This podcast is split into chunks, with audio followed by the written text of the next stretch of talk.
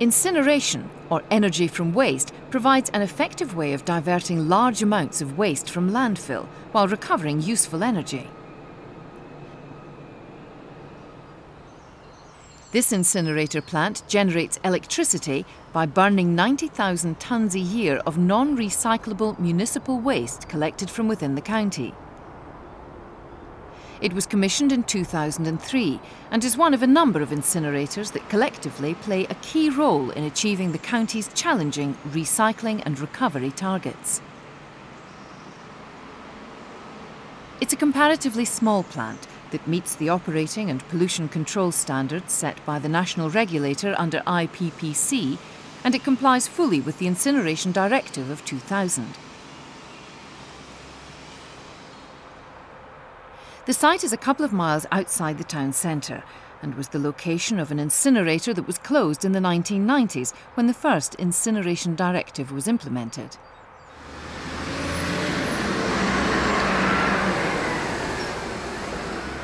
There are two main buildings, one for the waste delivery and storage and for the furnace itself. The other houses the flue gas cleaning equipment.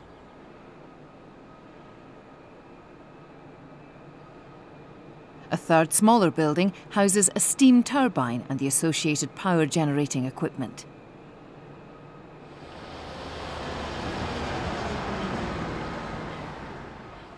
The incinerator is fed with household waste, and all vehicles entering and leaving the site are weighed.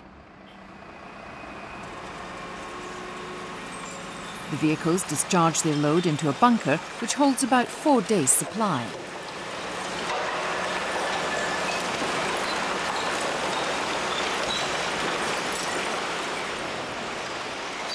A grab crane distributes the waste throughout the bunker and mixes the incoming loads to give a consistent feed quality. Mixing's important because too much of one type of waste affects the burn rate and consequently the heat produced.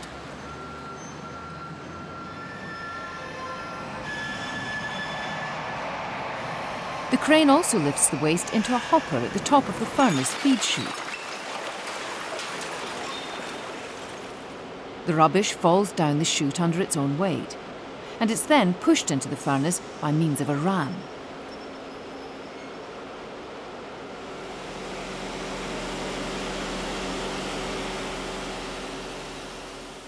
Combustion occurs as a modern version of the conventional reciprocating grate furnace. Primary combustion air is supplied through the grate and a proportion of the cleaned flue gas is re-injected into the furnace. This reduces the formation of oxides of nitrogen.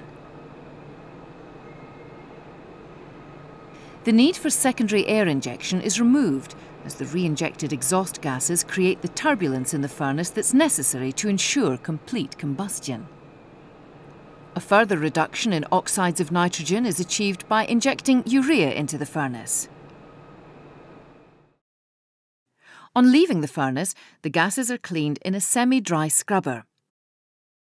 Lime slurry and activated carbon are sprayed into the large reactor through which the gas flows. The heat from the gas evaporates the water from the slurry, leaving fine lime particles that neutralise the hydrogen chloride and sulphur dioxide. The carbon adsorbs mercury vapour, dioxins, and other trace organic compounds. The gas then flows into the bag filters where the solids, known as air pollution control ash, are removed the APC ash is conveyed pneumatically to a storage silo and later taken by tanker for disposal at a hazardous waste landfill. Meanwhile, the cleaned flue gases are discharged through a 65 metre high chimney. Systems continually monitor the concentration of key pollutants in the flue gas.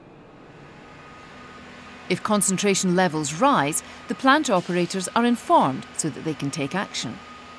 The emission measurements are published on the company's website, and if discharge limits are exceeded, the national regulator is informed. A second and different type of ash is the residual ash from the furnace. It's often called bottom ash, and it drops off the end of the grate into a water quench bath to cool it and to reduce dust levels. It then passes under a magnetic separator. Any recovered ferrous metal can then be recycled. Most of the bottom ash is sent to an industrial waste landfill, but increasingly it'll be processed with the ash from the county's other incinerators and used as an aggregate substitute for road building projects.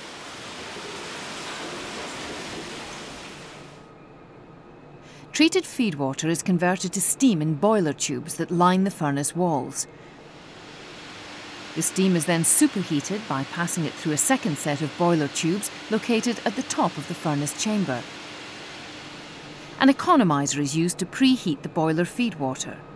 This increases the efficiency of the heat recovery system and reduces the gas temperature, thereby raising the efficiency of the gas cleaning system. On leaving the turbine, the steam is condensed back to water in the condensers. The facility may be run as a combined heat and power plant, which would increase the efficiency of the energy recovery process. However, at present there is no local demand from industry or from housing developments for steam. And finally, of the 8 megawatts produced, about 1 megawatt is used to run the plant. The remainder is supplied to the national grid.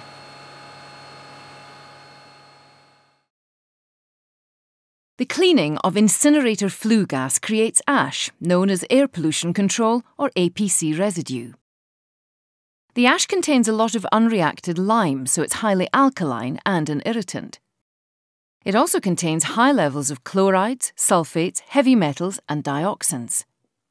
For these reasons, APC residue is classed as hazardous waste and must be disposed of at a dedicated landfill.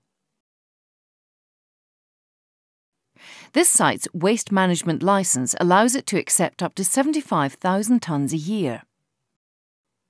It's located in the southwest of England and takes APC residues from several municipal waste incinerators. It also takes similar materials from furnaces burning crop residues and the waste byproducts from paper recycling. The tankers discharge the fine powder APC residue into one of four silos. The silo facility serves a number of purposes. The tankers don't have to enter the landfill area of the site, thereby minimising the amount of dust they pick up. Residues can be delivered to the site 24 hours a day. They're often still hot when they arrive, so they have the chance to cool in the silo before processing. Residues from different sources have differing pH levels. They can be stored in a particular silo and then blended to provide a consistent material for landfill. Blending occurs in the central hopper. Wastewater can be added to the residue in order to keep dust levels to a minimum. Finally, the ash and water mixture is discharged from the silos. Typically, the moisture content of the material will be around 40% at this point. What looks like dust is actually steam rising from the ash. Once they're filled, the dumper truck takes the ash to the working cell of the landfill. The ash is tipped onto the top surface of the cell. It then begins to harden slightly due to its cement like properties, and after a few days, it's compacted by a bulldozer. The cells need careful construction. They're excavated from the local clay beds to a depth of about 15 metres below ground level.